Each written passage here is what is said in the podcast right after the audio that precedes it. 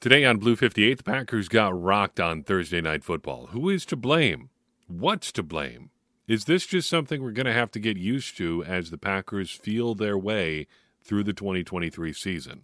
Blue 58! Hello and welcome to another episode of Blue 58, the one and only podcast of thepowersweep.com. I am your host, John Meerdink, and I'm happy to be with you here for another episode. It still is kind of fun to watch the Packers in primetime, right? Right? Who am I trying to convince? You or me? Not really sure. In any case, not such a fun game. In every conceivable way, in most of the time of the game that actually mattered, the Packers got hammered. It's harder to find an area in which they didn't get hammered, let's just say in the first half. Physically, schematically, emotionally, penalty wise, you name it, the Lions dominated the Packers. They shut down the Packers' run game, such as it was, not that they were really trying to do that all that much. They shut down Jordan Love. They ran all over the defense. They passed all over the defense. They did whatever they needed to do, built up a big lead, and the rest is history. True, the Packers did at least push back a little bit in the second half. They showed some life, which is about all you can ask for once you're down big. But that doesn't count for anything either. Trying hard doesn't ultimately matter unless you can turn it into results, and the Packers ultimately couldn't. It looked like they might tip it that way for a little while, but the Lions ultimately cruised to a 17 point win here.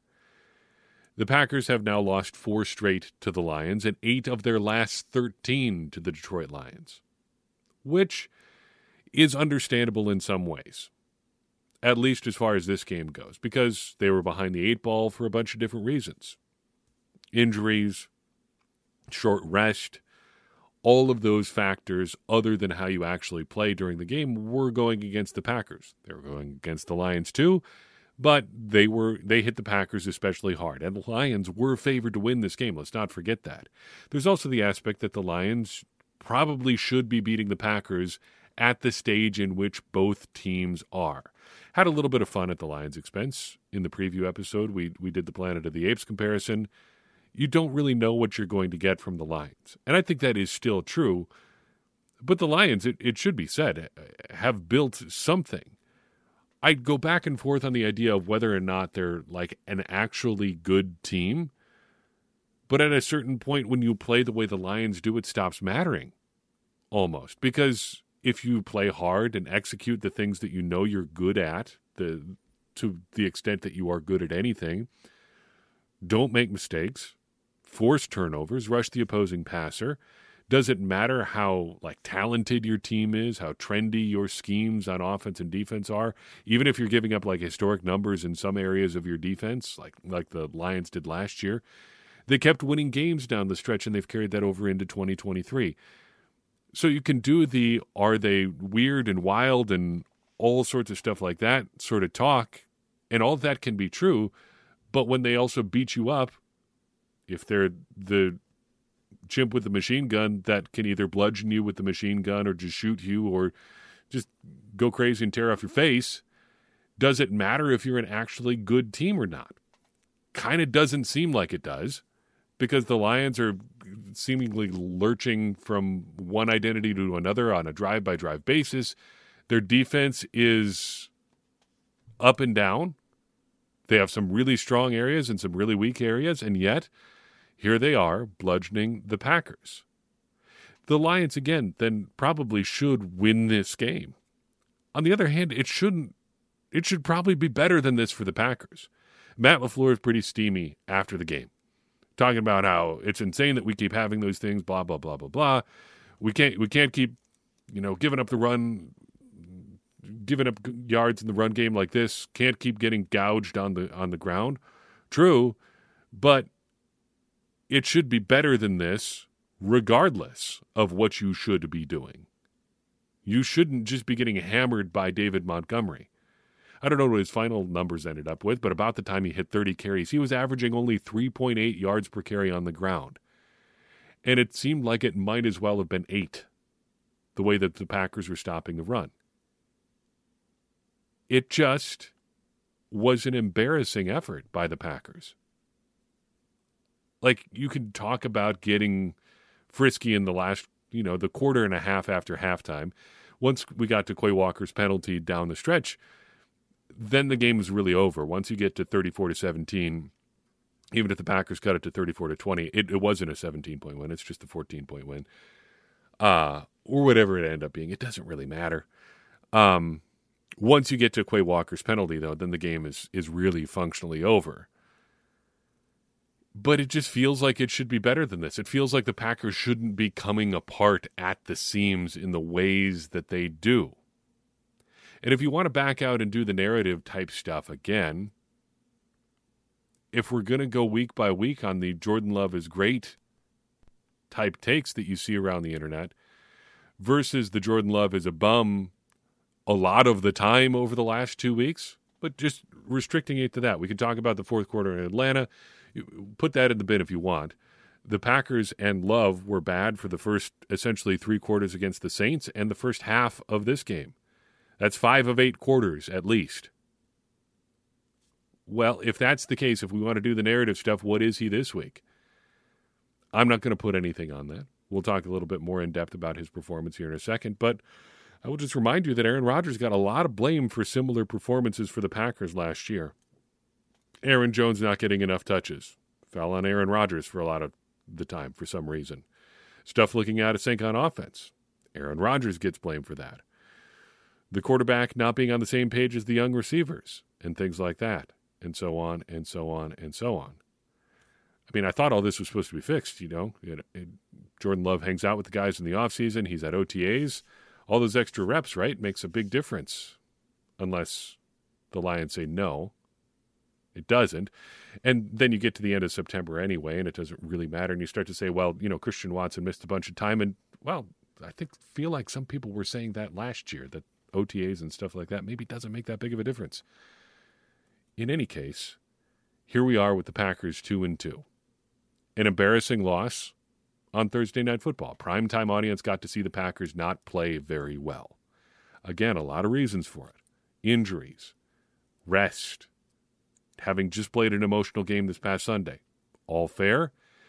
Doesn't change the fact that the Packers got worked pretty bad in this one. Let's talk about some good things.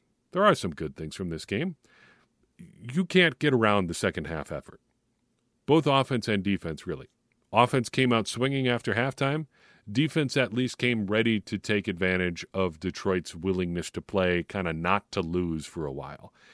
And you can always tell when teams kind of go into their, well, we're going to try to just avoid making mistakes mode on offense. And that seems like when you start to make mistakes most of the time. The defense was there to take advantage. They did. They put the offense in position to at least try in a meaningful way in the second half. And for a while, it looked like the Packers were gaining a little bit of momentum. Also, want to talk about good Jordan Love because I think we're to the point in the season where we can say that there's there are good versions of Jordan Love and bad versions of Jordan Love. It doesn't even seem like it's a play by play thing. It's like quarter by quarter or drive by drive. Sometimes you get good Jordan Love, sometimes you get bad Jordan Love. I think good Jordan Love is an off script sort of player. A guy who kind of has to play a little bit fast and loose. That's the guy that I think we saw in the second half for the most part maybe it's the post-script lull where he gets caught up a little bit, or maybe Matt LaFleur has trouble transitioning from, you know, the, your scripted plays to the next part of your offense. The Packers just have to get behind so Love can start swinging. I don't know, but it seems like the less structured the Packers offense gets, the better Jordan Love tends to play maybe kind of like Aaron Rodgers, he's a little bit of a jazz musician. You just got to let him play off beat sometimes and let him find his own way to the things that he wants to play. There has to be a way where you can build around that kind of player in a way that helps him be the best version of himself. I don't think looking long term at what Jordan Love is going to become for the Packers, I don't think they want him to be just kind of a robo quarterback. You see that a lot with I think Shanahan tree offenses, you get a really specific skill set where a guy can just you can make an efficient enough offense uh, out of just doing the right thing, the right efficient kind of check down hit the guy in stride and let him run after the catch sort of thing, you can build a fairly efficient offense out of that. But I don't think that's what the Packers want Jordan Love to be. And I don't think that's the best version of Jordan Love either. You kind of just got to let him go a little bit. So let's find some ways where he can let go a little bit. And in the second half, I think we saw that. That's kind of been a long term thing with Love, too. Dating back to his first start against the Kansas City Chiefs in 2021, the early portions of that game were rough for Love but things started to come together a little bit for him when he got turned loose a little bit. When the Packers had to play fast and it was just Jordan Love getting to the line, all right, we got to have a play, we got to have a play, we got to have a play, we got to go, go, go, go, go. Do what you can. Jordan Love can do quite a bit. We did see some of the tools today. That was something I actually meant to m- mention uh, in our midweek pod, and we kind of lost. I mean, you, you lose a little bit uh, just in your ability to talk about stuff with the the week structure the way it is on Thursday night football weeks. But I wanted to mention, uh, I think it was after week one, maybe after week two, wanting I mentioned wanting to see a little bit of the the supposed immense arm talent that Jordan Love had coming out in the 2020 draft. That was something that just about everybody who talked about Love mentioned. The Patrick Mahomes esque arm talent. Uh, Dane Brugler used words like immense uh, in in reference to his arm talent. We've seen, I think, a little bit of that now. Um, his throw to, to Jayden Reed, the big explosive play at the end of the third quarter, I think was a, a good example of that. There's been some some more um, just I think precise plays. I would like to see the Packers put Love in a position where he can do more of those things. Just let him cut loose a little bit more. We're we're going to have kind of a a latter day gunslinger quarterback here, a 2023 version of whatever a gunslinger quarterback is. Let him be that. And I think that there are some interesting things he can do. Final good thing Christian Watson is back. I don't know how much he actually played in this game. It was hard to, to keep track, like on a, on a down in, down out basis of how much he was playing. Interested to see the snap counts, uh, but you can see what he brings to the offense. Even in his limited snaps, um, he did have the 24 yard catch, and on that play, kind of still just sitting down in the zone, uh, he looked like the fastest guy out there on the field, which is something the Packers offense desperately needs, even with Jayden Reed getting another explosive play today. The bad stuff, we could spend a lot of time talking about the bad stuff from this game. This, these aren't necessarily the biggest things they're not necessarily the most important things. They're things that stuck out to me during this game. Kind of have to talk about bad Jordan Love because as good as the good stuff is, the bad stuff with Love has been pretty bad through a few weeks here too. You get robotic kind of play. You get some overthinking, and I think the worst of all is you just get kind of imprecise stuff from Love. Throwing behind guys seems to be a real problem, especially on plays where guys are crossing across the field from right to left as Love is looking at the field. It seems like he almost always ends up throwing behind in those situations. He had a near pick in this one because he threw behind Romeo Doubs on a slant play. You kind of get the sense that he's always going to be a little bit of an imprecise player, but the imprecision in this one was costly. And I think it does lower the floor for your offense just as much as his freelancing and high ceiling moments can make you better got to take the, the bad with the good, and there was a, a fair amount of bad in this game. Not that it was all his fault. Matt LaFleur said post game's hard to throw off your back. Really is. And uh, Jordan Love was in a position to throw from his back or backside or just falling backwards or falling down or falling to the left or the right or just running for his life in this game. Not all his fault, but there were some throws left out there in this game. I want to mention the Packers 2022 first round because you've got Quay Walker and Devonte Wyatt out there. It's I don't think it's great here through the first four weeks of year two for these guys. Quay Walker ends up with 19 tackles in this game. Just a feel thing for you. Any of those 19 tackles feel like they mattered? Or is it just somebody getting tackles because somebody's got to get the tackles? Then you've got his penalty late in the game and Walker seems to be making the Packers actively worse. Then you've got Devonte Wyatt, whose stat line ends up looking pretty good a sack, two tackles for loss, at least one quarterback hit. But it's too little too late. He was not consistently pressuring the quarterback. The only time he's consistently gotten pressure this year is in week one against Justin Fields, and everybody gets pressure against Justin Fields. It just is not looking great for these two here in their second year.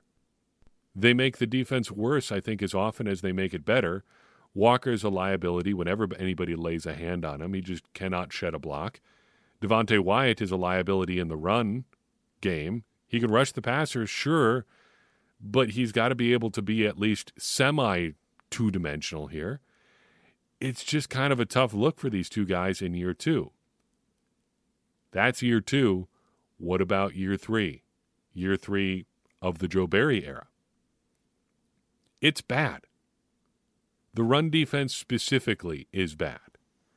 Andy Herman of a whole bunch of different places, I guess.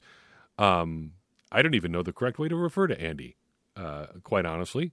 Let's just say the Pack a Day podcast, which I think is is accurate. He tweets after the game, no team can survive this, but the Packers especially can't. The Lions, 43 carries, 211 yards. Packers, 12 carries, 27 yards. Packers running backs have 217 yards on the season through four games. Great observation by Andy. I will add that this is the second time, at least this year, the Packers have given up more than 200 yards on the ground. They did it to the Atlanta Falcons in week two. It's bad. And it's not all Joe Barry's fault. But Joe Barry keeps doing a lot of the same things. He's putting guys in a lot of the same positions. He's putting Colby Wooden out there on third and short situations. Justin Hollins out there as well in those kind of situations. That, at the very least, is not maximizing your potential as far as personnel. And it puts the Packers defense in a really deep hole in terms of just strength and body weight. It's a really easy fundamental error to fix, and Barry does not seem interested in fixing it. And it just continues to be a problem week in and week out. And even if it's not Joe Barry's fault, some of it isn't. But even if it's not, you're the guy steering the ship here. You're the guy who's first in line. Being a coordinator is a get hired to get fired sort of proposition. And Joe Barry is heading for the second part of that equation. I would have to think very quickly. What is going on? Why can't it be better? I'm not a schematic mastermind. But surely you should be able to do better than giving up 211 yards, most of which came from David Montgomery, who is the consummate just a guy running back. What think of the 30 something touches that David Montgomery had tonight. Did any of them in a meaningful way ever involve him doing anything other than just running straight north and south down the field? He's not Jahmyr Gibbs. He's not Bijan Robinson. He's not Aaron Jones. He's not going to make you miss in the hole. He's not going to run away from you. David Montgomery is going to come downhill, go to where the hole is, and run through it. And that's pretty much how his game has always worked. And yet the Packers can't seem to even be bothered to get in his way. Here we are, another 200 yard performance for a Packers opponent on the ground. I I feel like I should get more worked up about that. I feel like I should get angrier about how the defense played. I feel like that should be just something that sets off this podcast every week, but it's it's like you become numb to it. How do you get disappointed if it's what you expected all along? How do you get worked up about something that you you saw coming a mile away? The Lions have a pretty good offensive line, and they were healthier than we thought they were going to be, and that is a bad combination for a Packers team that does not seem overly interested in stopping the run. So, what does it mean, and what happens next? Maybe this is positive spin. Maybe this is me talking myself into this a little bit. But I don't know if this game really told us anything we didn't already know. yeah, it is embarrassing. It was a bad loss. It was a really bad loss. But this is a young rebuilding team, and sometimes young rebuilding teams look like young rebuilding teams. And you tend to not be very deep when you are re- a rebuilding team, which is a reason the Packers lost some games last year because they were in a soft rebuild last year, I think, and now they were in a hard rebuild. We can talk about the wisdom of what kind of season they should have been trying to have last year for a long time, and we talked about that a lot last year. What do the Packers think were going to happen? They they sign Aaron Rodgers to this big extension, then then don't really add anything to their offense, then don't really just add tons to their defense, just kind of try to bring back the same group, and away you go from there. Well, we saw how that worked out. Anyway, the Packers are young and rebuilding. It cost them games last year. It'll cost them games this year. It cost them this game. And it's going to keep costing them games until they grow into whatever Brian Gutekunst is trying to get them to become. That's something we're going to just have to live with. And it's probably going to be, we're probably going to see other games like this this year. The Falcons game, while not embarrassing, was broadly similar to this. The Packers could not get out of their own way, they could not stop the run. And as a result, they ended up losing. If you want to look for something this really does mean, it means that the Packers just need a break. A big storyline coming into this game was injuries. Injuries are going to be less of a factor over the next few weeks just because they're going to have some time to get healthy. They've got an extra long break before their next game, before they play on Monday Night Football in Las Vegas for, I think, the first time. And then, shoot, they should be healthier because they're going into a bye after that. Lots of rest will give us a chance to at least get to the point where the Packers are reasonably healthy. And even if they aren't any good, they're definitely going to be bad if they're hurt, and they are hurt right now. I don't even know if we really know how healthy Aaron Jones and Christian Watson really were in this one. They gave it a shot. How close to 100% were they really? let's turn our attention to the Packers rookies. This is the first game I feel like you could really say that this looked like a rookie class. Uh, but a lot of that I think is probably due to injuries. I wonder how different this this overall game and our, our takes on the rookies here look in general if we have a fully healthy rookie class, but we don't, so this is what we get. Lucas Van Ness finishes the game with one tackle. Have to wonder how much his elbow is still limiting him. Luke Musgrave has one catch for one yard in this one, also one concussion, or one trip to the concussion protocol, we'll put it like that. Jayden Reed, another big performance, three catches, 55 yards, just has the, the 44 yard gain. Nice, solid play in there, makes a big play down the field. Uh, Jordan Love's probably best deep shot of the year so far.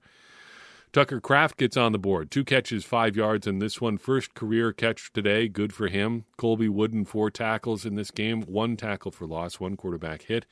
Nice bounce back for him after not playing all that much last week. I still think we're probably seeing him out there too much in short yarded situations. Sean Clifford, DNP in this one. Good work, or good job. Keep up the good work, Sean. That's exactly what we want from you. Dontayvion Wicks comes back to earth a little bit this week. One target, no catches. First week without a catch since week one. Uh, Karl Brooks back on the board with another sack and another pass defense. Second week in a row that he's gotten his hands on the ball when it's been in the air. Anders Carlson, our sweet boy, remains perfect. Great work, Anders. Um, just building equity, remaining solid. Solid, solid stuff from him so far. Carrington Valentine looked like he may have gotten benched in this one, just uh, not consistently performing. Day three defensive back, probably a maybe like a, vent, a defensive version of 2022 Romeo Doubs. Starts out really hot, kind of the talk of training camp, and then you start learning that wow, a lot of these other guys in the NFL are pretty good, and uh, they get paid too, and some of them are pretty experienced, and they know how to take advantage of a guy who's still in just his fourth NFL game that is probably where we're at with Carrington Valentine. Anthony Johnson Jr. inactive in this one, as was Malik Heath, as was Brenton Cox. Finishing out the bottom of our rookie group here, Emmanuel Wilson was active for this game but recorded no stats on offense. Usually we clear the notebook to finish out this one, but there is one big piece of news that I think we need to talk about rather than going kind of piecemeal through the uh, you know more small observations in this game. I think we got to talk about David David Bakhtiari because it looks like this is probably going to be it for him in Green Bay. The initial report came out from the Packers themselves that he was heading to injured reserve, which is not taken by itself is not that big of a surprise if his knee for whatever is going on is not healthy. Maybe you just give him time, you put him on injured reserve for a month, you bring him off, you know, middle of the season, he's healthy again. Just let him rest, you know, get him back to where where he needs to be to play. But then as the game drew closer, we learned that things are a little bit more serious than that. Had arthroscopic knee surgery either yesterday or, or at some point this week and has another procedure lined up in the very near future that Ian Rapoport of well of the NFL Network says is designed to get him to a point where he can be at full strength for 2024. Read between those pretty broad lines. He, he's done for the season. This is going to be it for David Bakhtiari this year, which means that his week one performance a very good one against the Chicago Bears is probably going to be the last time we end up seeing David Bakhtiari in a Packers uniform. The salary cap situation next year just becomes untenable. And even if the Packers do move on, I think it's still going to end up costing like $19 million against the cap, which is fine. 2024 is still going to be a pretty rough year cap wise for the Packers. They're going to have Bakhtiari's salary. In all likelihood, probably something with Aaron Jones decisions on guys like Preston Smith and Rasul Douglas, both of whom are going to be on the wrong side or just arriving at 30 years old, there's going to be more cap issues next year. That's what happens when you've got an aging core that you kind of go all in on for a couple years and then well now you kind of have to take it apart slowly because you can't do everything at once and that's where the Packers are and Bakhtiari is one of the biggest parts of that. There are a lot of different moving parts to this as you try to react to it. Um, I think for me, first and foremost, it is sad because it's the end of a, a, a long and very successful Packers career. But I kind of get where you know anybody's coming from on this. If you really want to get mad about it, I kind of get that. That's not where I am, but I understand. If you're just disappointed, I get that too. That's that's more where the the version of the the feeling that I'm feeling ends up with. If you just kind of get caught up in the what if of it all, man, I'm I'm there with you too because if not for Bakhtiari's injury on December 31st, 2020, a day I will remind you where the Packers also welcomed Snacks Harrison to town for his first practice with the Green Bay Packers. If not for that injury, how many Super Bowls are the Packers in over the next two years? At least one, I think. That 2021 divisional round game against the, the 49ers, I have to think, goes differently too. It's a hugely consequential injury. And it's been catastrophic from a cap perspective, too rewinding it to November 2020 when he signed the deal, I do that contract 10 times out of 10. Even with all that has gone on since then, David Bakhtiari is still only 31 years old. In all likelihood, if he doesn't get injured, we're looking at a very real possibility that the Packers are probably retooling his contract this offseason because, well, just because the, the cap figure was going up, but they would want to keep him around clean bill of health. I mean, we've seen it this season when he does play, he's been great. Even last season, he was great when healthy. But though the spirit might be willing, the body appears to be, well, maybe not weak, but falling apart. This is now surgery, what, four and five for Bakhtiari on this knee, at least? And it's sad to see it end that way it's a it's a reminder that for most of the guys that we root for, the game is taken from them more than they walk away from it. And it's some especially sad symmetry, I think, for Bakhtiari because of how he was kind of launched into the Packers starting lineup. Brian Bulaga tears up his ACL on family night back in, in 2013, and in comes rookie fourth round pick David Bakhtiari. A little bit undersized, definitely inexperienced, facing off against Aldon Smith and the San Francisco 49ers in week one and not embarrassing himself. And the rest is kind of history from there. Grows into one of, if not the best left tackles in the NFL. I think a Hall of Fame track career before he got injured. I think I made the case this offseason that he would end up in the Hall of Fame. There were a lot of assumptions baked baked into that. Going to be close. It's going to be a we are we have changed the the calculus on that a little bit the way that things have gone this season. But it's there's a lot of a lot of work for the Packers and Bakhtiari yet to do here. Ken Ingalls, Packers cap watcher, notes that an injury grievance could still put the Packers on the hook for his entire salary for 2024. There remains work to be done here. And it is just, if this is the end, and it seems for all the world that this probably is the end for Bakhtiari and the Packers, what an unfortunate, disappointing end that it had to be. And what a series of what ifs he leaves in his wake. What ifs, huh? It's kind of a lot of sports, isn't it? What if the Packers aren't so hurt going into Thursday night football? if they all things being equal between them and the and the Lions, how do things shake out? We don't know. That is life, though. That is sports. That is what we've got for you on this uh, this episode of Blue Fifty Eight. We'll see what the Packers can do the next time they are in prime time. It's going to be their very next game.